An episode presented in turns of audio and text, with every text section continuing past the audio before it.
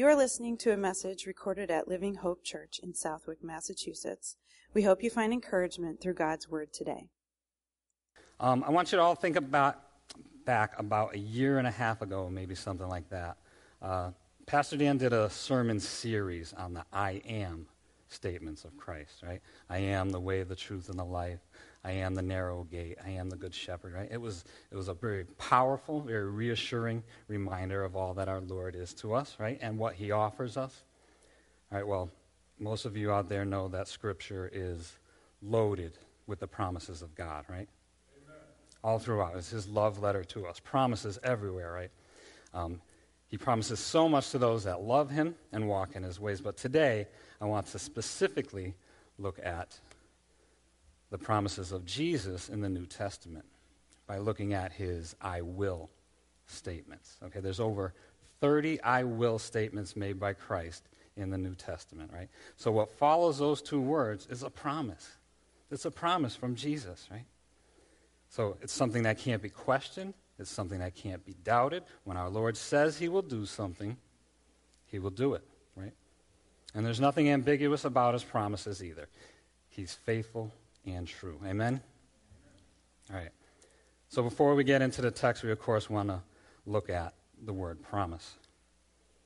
A promise is something, it's serious, isn't it? Right? It has a lot of weight to it. Right? Think about it. When, when someone makes you a promise, you view it as a serious commitment. Right? When you hear those words, I promise I'll be there, or I promise I'll help you out, or I promise you can count on me, it should give you a feeling of confidence in that person that they'll do what they said they would do, right? Right? They will show up to help you move. Oh. Oh, that's a big one, right? we don't like to help people move. We come up with all kinds of excuses to get out of that one, right? If you have a friend that will help you move, you stick with them, right? all kinds of lame excuses too, like me saying, "Oh, I can't help you that day because I have to wash my hair." Or they'll promise you to, to pick you up from the hospital after your procedure because you can't drive. They better show up, right?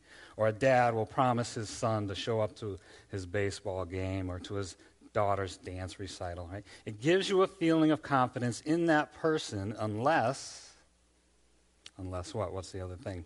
They break the promise, right? right? That, that son, that son is heartbroken because dad didn't show up to see him make that big catch, or mom was late getting home from work and they missed the movie, whatever, right? There's a reason they call it a broken promise because of the effect that it has on the relationship and the trust between the individuals, right? It's now broken. So a promise is really only good as the character and the record of the one making the promise. And so, how much better and how much more can we believe in the promises of Jesus, right? He's perfect and spotless. He's holy and righteous. He's God, right? Now I want you to think about when you yourself make a promise. Sometimes it's hard work, right? Your schedule has to be rearranged, or you have to say no to an opportunity that suddenly comes up, right? Because you made that commitment to that person. You made it as an act of love. You made it as an act of friendship, as an act of respect to show them that you really, that they really mean something to you, right? So it's nice to have those trusted people in our lives that don't let us down. But how much more can we trust Jesus to do what he says he'll do? Because let's face it, the people in our lives, there's, there's always a chance they can let us down. And that's human nature. It happens, right? But there's no chance that our Lord will. Amen? He always, uh, we can always trust Jesus because he's willing and he, because he's able to uphold his promises. And how much better are his promises? His promises are better because they have eternal consequences. All right, so like I mentioned at the beginning, there's over 30 I will statements made by Christ in the New Testament. So we're going to be here for about three hours. So buckle in as we go through them all. Now, we're just going to look at a few of them today, of course. All right, So Jesus gives us promises for today, the here and now, the truth that we can cling to for our time here on earth. And then he gives us promises for the future as well, a hope that we can look forward to. So let's first look at what Jesus promises us for the here and now. I want to start with a big one. Well, I guess they're all big. This is Jesus. They're all important, right? But let's look at Matthew 11, verse 28, which says, Come to me, all you who labor and are heavy laden, and I will give you rest. All right? There's the I will. There's the promise. I will give you rest. And with the extremely fast pace of life today, who out there couldn't use a little more rest, right? I know I could. But Jesus is promising to take the stresses, the heavy burdens that this life can place on our shoulders, and he offers to lift it up for us, to help us bear it. That thing, that tough situation that's been wearing you down, that's been worrying you, that's been stressing you out, right? That you've tried to bear all by yourself. This is what Jesus wants to take from you. But we have to notice how this statement begins Come to me. We have to come to him. Right? We can keep pretending that we have it all together, that everything will work out just fine if we just keep pushing with our own strength and abilities. Don't get me wrong, it's important to be self sufficient, to be a strong, independent person, right? In business, it's the person that gets ahead that knows how to utilize the talents and of the people around them to get ahead, right? The one who knows how to work the system. I'm talking about in a legal way, nothing underhanded here. But, but Jesus is telling us right here how to work the system. He's telling us to use the one resource that's inexhaustible, the one resource that never fails, the resource that, if utilized, will not only take the pressure off and lift the weight from our shoulders, but it will give us rest. Something that we sorely need to help us fight the upcoming battles for our mental, our spiritual, our physical health. Let's look at more of this. Come to me, all you who labor and are heavy laden, and I will give you rest. Take my yoke upon you and learn from me, for I am gentle and lowly in heart, and you will find rest for your souls. For my yoke is easy and my burden is light. Let's look at some of these words. So, the word labor here, it refers to all of the burdens that we put on ourselves. And heavy laden refers to the burdens that other people place on us, right? So there's both internal and external pressures, right? So Jesus is offering respite from all of the pressures of this life. Let's look at the word yoke. In a commentary, Adam Clarke says the ancient Jews commonly used the idea of yoke to express someone's obligation to God.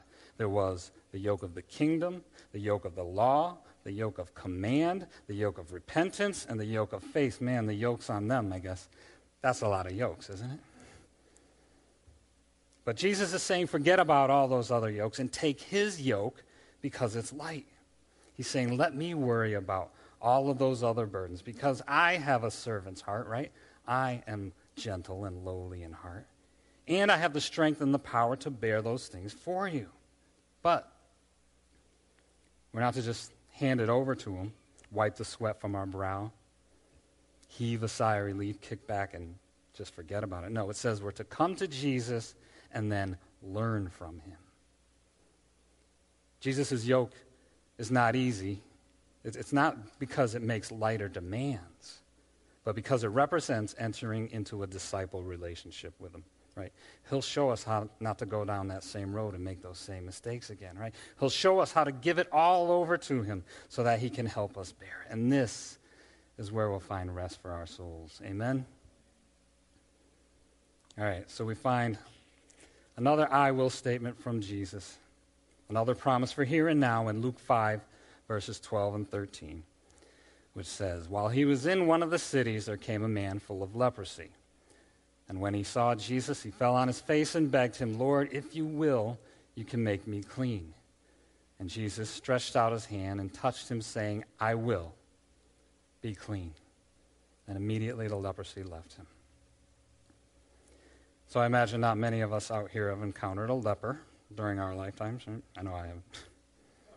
right, so how exactly does this verse apply to us today, right? Well, this is a promise of healing. Absolutely, a promise of healing. But I want to look at another promise that's in here as well. All right, so first, we need to look at leprosy and how it was treated in Jesus' time. All right, we know that lepers were completely shunned and pushed out of society, they were kept separate. Leviticus 13 45 and 46 lays down the law. Anyone with such a defiling disease must wear torn clothes, let their hair be unkempt uncover the lower part of their face and cry out, Unclean, unclean. As long as they have the disease, they remain unclean. They must live alone, they must live outside the camp. And the priests deemed the lepers to be spiritually unclean as well. Right? So they were unfit and unable to worship God as everybody else was. So there's this idea of a disconnect, of a barrier between them and God. So this isn't merely a passage about the physical healing that Jesus offers us, it's about cleansing us of our sin problem. Leprosy is a symbolism, symbolism for sin. Right? Look at the passage again.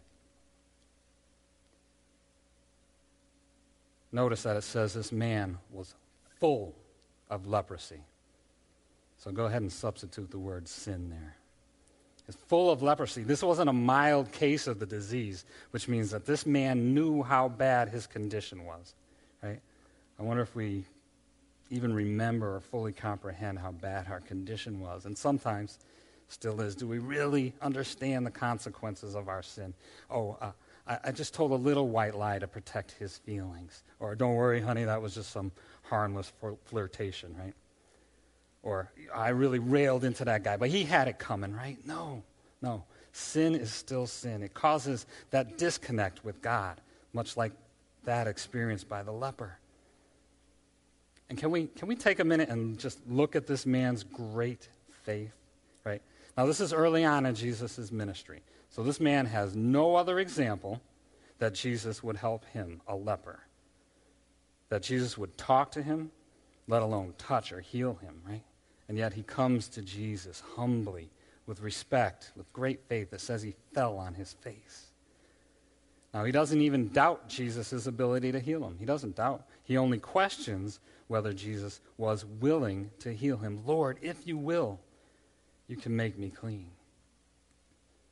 And he doesn't ask for, to be healed, he asks to be cleansed. This is the heart, this is the attitude that Jesus will respond to when we come to him with our uncleanliness. Is that a word? Uncleanliness? I don't I'm allowing it. Uncleanliness is a word, right? Lord, if you will, you can make me clean, and he will. Now, Jesus could have healed the man with just a word, right? Because he's done that before. But no, he reached out and he touched the man. He touched the untouchable. And instead of the leper making Jesus unclean, clean, as the law says, no, immediately Jesus made the leper clean. Jesus shows his compassion here with that one single touch, as well as displaying his healing power. And of course, now this man's life was changed forever, just as ours was when we first confessed our sin to the Lord. But we have to come to him daily, fall on our faces, as it says this leper did, and seek to be cleansed. All right, listen to the next verse. It says what Jesus uh, told the man to do. Verse 47 says, Then Jesus ordered him, Don't tell anyone, but go, show yourself to the priest, and offer the sac- sacrifices that Moses commanded for your cleansing as a testimony to them. So now the man could be inserted back into society so that there would no longer be that spiritual disconnect in his life. Right? So the Lord is telling us to keep coming to him, to be cleansed, no matter how we feel. Our feelings don't matter. Am I guilty? Am I ashamed? Keep coming to me. Psalm 51, verse 17 says, My sacrifice, O God, is a broken spirit, a broken and a contrite heart, God, you will not despise. All the guilt and the shame, how unclean we feel, shouldn't matter. Never keep us from seeking the forgiveness of our Lord. Amen? Right? Why? Because there's no condemnation for those who are in Christ Jesus. All right, the next I will we're going to take a look at is about usability. It's found in Matthew 4:19, which very simply says, "Then he said to him, them, follow me, and I will make you fishers of men." Right? Very simple, very short, very familiar to us all. But what does this promise truly mean? Well, it's a call to discipleship. Jesus speaks to us all in this passage, not just Peter and Andrew, right? It's a call into a close relationship with our Lord, a call to learn from him, to follow him closely, to be poured into so much that we in due time will be fitting messengers of the good news. And this is one I have to admit to struggling with. Not the following part, but the witnessing part. So, by nature, I'm an introvert. So I keep to myself a lot. Right? It's a miracle that I'm even up here. It really is. um, my wife Rachel and I, we don't socialize very much. Now, these are not excuses. This is just my reality. Um, my wife and I don't socialize a lot, so we're not always having those interactions with other people. Right? And I work a lot. Um, seven days a week from September to April, the hockey season, 50 plus hours a week. So I'm, I'm always I'm not finding those situations and the time to have those meaningful conversations with people, right? So I have to constantly remind myself and take a closer look at what Jesus promises here, right? So let's let's take a look at when God calls people in scripture, all right? God usually calls people when they're busy doing something, right? He wants workers for his kingdom, so he calls people that are workers, right? Just a couple examples. Uh, Saul, Saul was looking for his father's donkeys. David, David was just tending his father's sheep when the Lord called him, right? Gideon was threshing wheat. Matthew was working at the tax collector's table. Peter and Andrew were just fishing. Right? So we're never too busy to heed the word of our Lord, and we're not to be idlers once he calls us. We're to do the work of the kingdom because he's put it in us to do it. Right? When we heed the call to follow him, he will make us fishers. He'll equip us to win souls for God. And also, I, I need to remind myself to think of this. Following someone also means that you have to leave something behind, right? Matthew left his tax table. Peter and Andrew left their fishing business and their families. Blind Bartimaeus, it says he jumped up and left his cloak behind. And the woman at the well, she left her pitcher there right? There are things from our old life, there are the old ways of thinking that we have to leave behind in order to follow Jesus. And we need not return to any of those things because we will find all that we need in Him and from Him. Because He calls us in His following to rely on His grace, to rely on His provision, to rely upon His strength, that we should not just be hearers of the word, but doers of the word as well. Amen. All right. So the next promise is found in. Oh, where'd we go here? Luke 6, verse 47, where Jesus said, Whoever comes to me and hear my, hears my sayings and does them, I will show you whom he is like. All right, so this is Jesus talking about that foundation that we have in him, building our foundation on Christ, on the solid rock, right? And it's also a promise that the Lord will fully help, help us to fully comprehend the truth in His Word if we'll just come to Him and pay attention to His words. Right? There's great advantages to staying close to enough to the Lord to hear His sayings, and one of the most important things is that He will give us clear direction. He will show us. Why do you think He speaks in that still small voice sometimes? Right? He speaks in a whisper so as to draw us closer to Him so that we hear his sayings. Right? I will show you. In other words, I'll give you the direction to go, but we need to be close enough to see where he's pointing. All right, you ever point something out to somebody and the angle and the distance that they are from you, they can't see it? You're like, dude, it's right there. And they're like, bruh, what are you talking about? I don't, I don't see it. What are you talking about? Right? We've all done it. That's how we all talk too, right? so, what's the solution?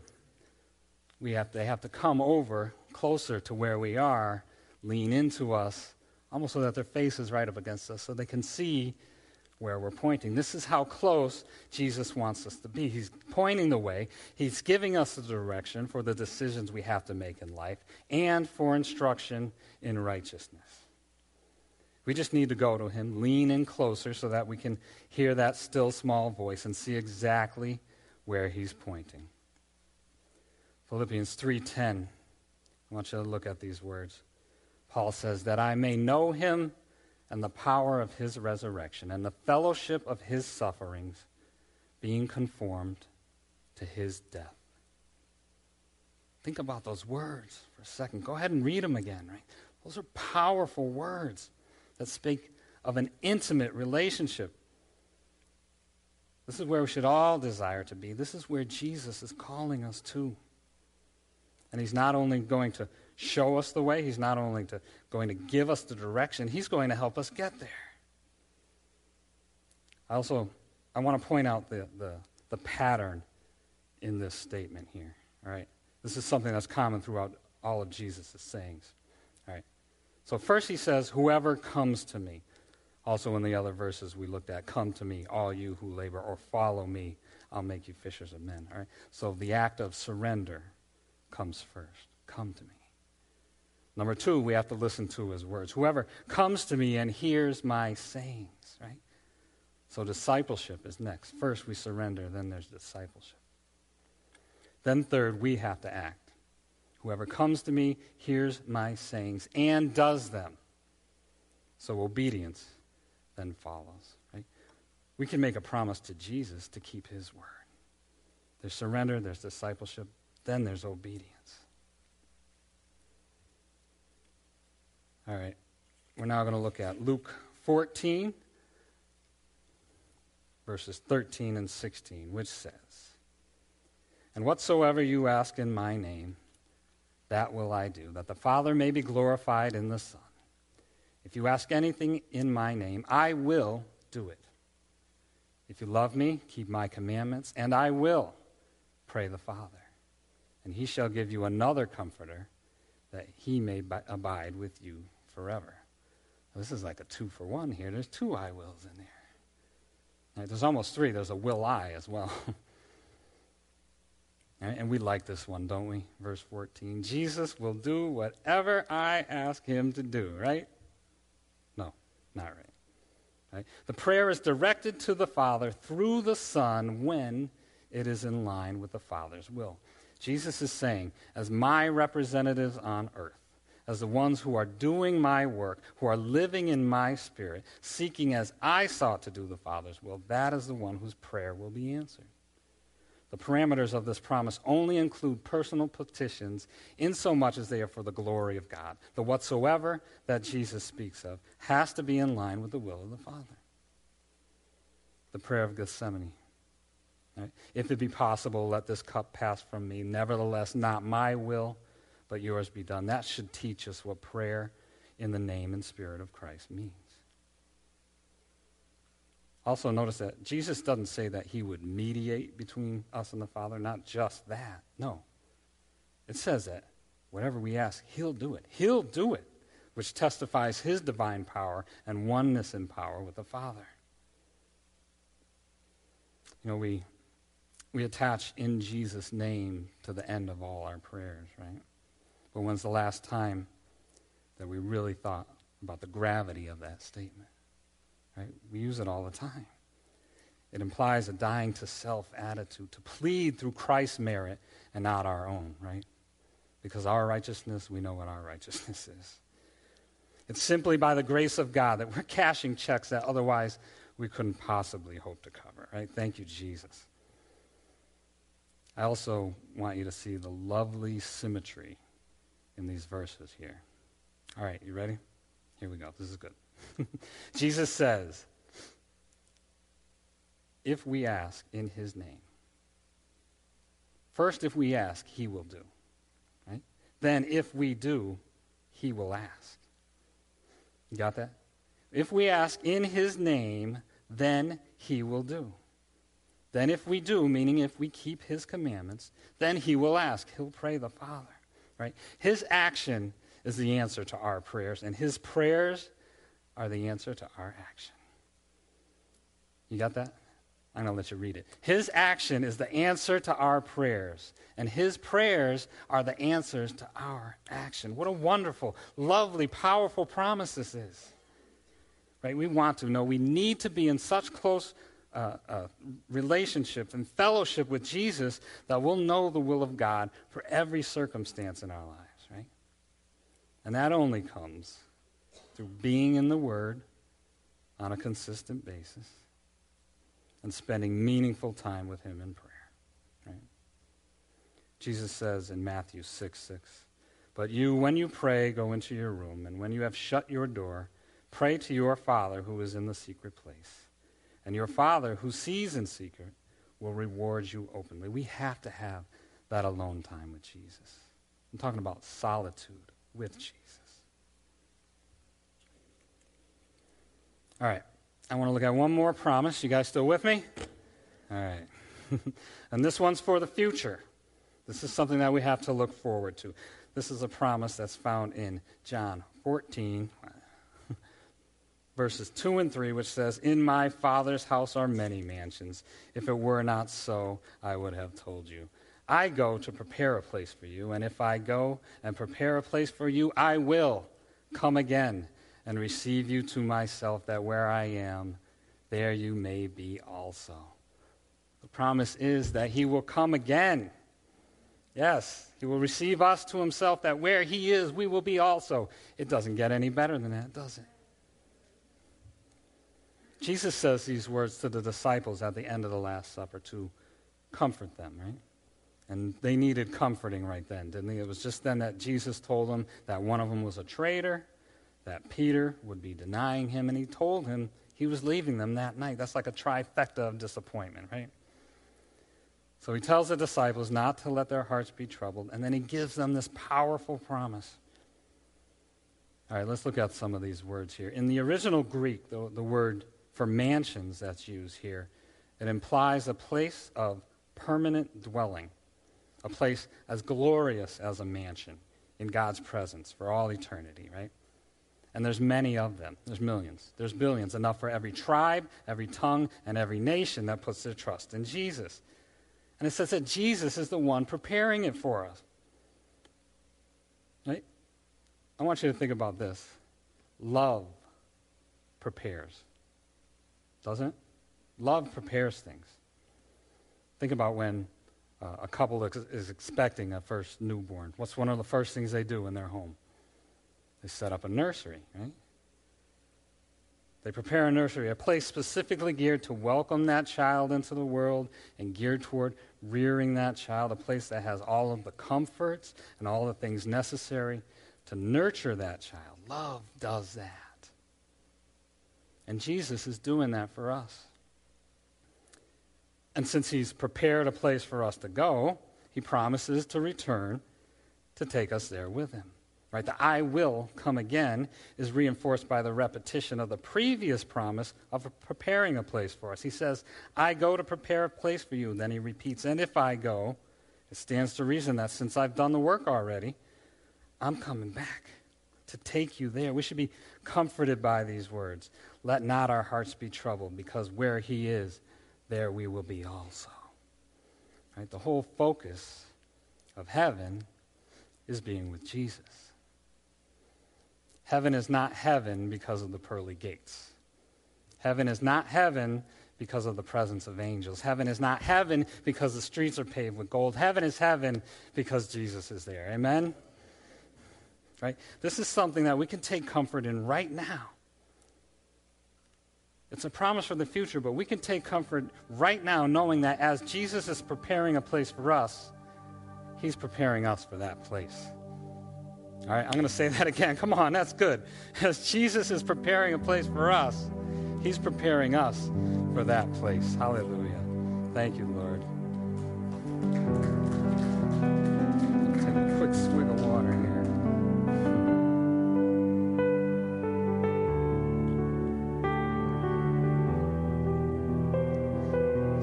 start to wrap things up. I'm wondering if there's any of you out there right now who are struggling in hearing from the Lord, seeing that His promises are active and working in your lives right now. You sometimes feel distant. Sometimes feel that there's a barrier there, just like that leper. Are you heavy laden? Sometimes feel inadequate. I can't share. Do you feel stuck in your old ways of thinking? The Lord is reminding you this morning that you're not alone. He is with you.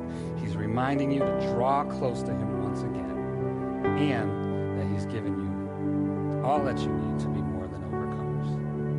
I love that Bill mentioned that earlier in his prayer as well. Second Corinthians 1 21 and 22 says, Now it is God who makes both us and you stand firm in Christ. He anointed us, set a seal of ownership on us, and put his spirit in our hearts as a deposit, guaranteeing what is to come.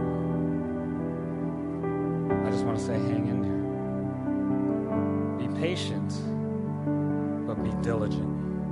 We can stand on the promises of Jesus, but in order to truly be his disciples, be his followers, we also need to promise Jesus that we will keep his word. That we will hear his sayings and do them. And that is when you will see the promises be evidenced in your life and you will find rest for your souls.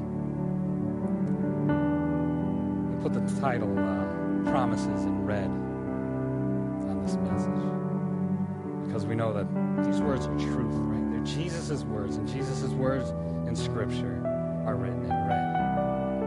They're written in red, but they were fulfilled in red at Calvary, upon the cross where he shed his blood for all mankind. There is no greater love than this. So trust in his promises because he is faithful. He is true. And he will. Let's pray. Heavenly Father, Lord, we are just so thankful, God, to be able to draw near to you, Father. So we ask that throughout this upcoming week, Lord, you would just draw close to us. Father, we thank you for the truth in your word. We thank you for the promises, Father, that sometimes we don't even deserve, but it's merely by your grace, Lord God, that you extend this to us. We thank you, Father. We humbly fall on our faces. We praise you and honor you, May we do so with our lives. Father, I just pray for each person here renewed sense of connection with you, Lord God, to truly have that time where you can pour into their lives, Lord God. Build us up in our most holy faith, Father, so that we could honor you in all that we think, say, and do. Because it is you alone who is worthy. Thank you, Jesus. We ask for your blessing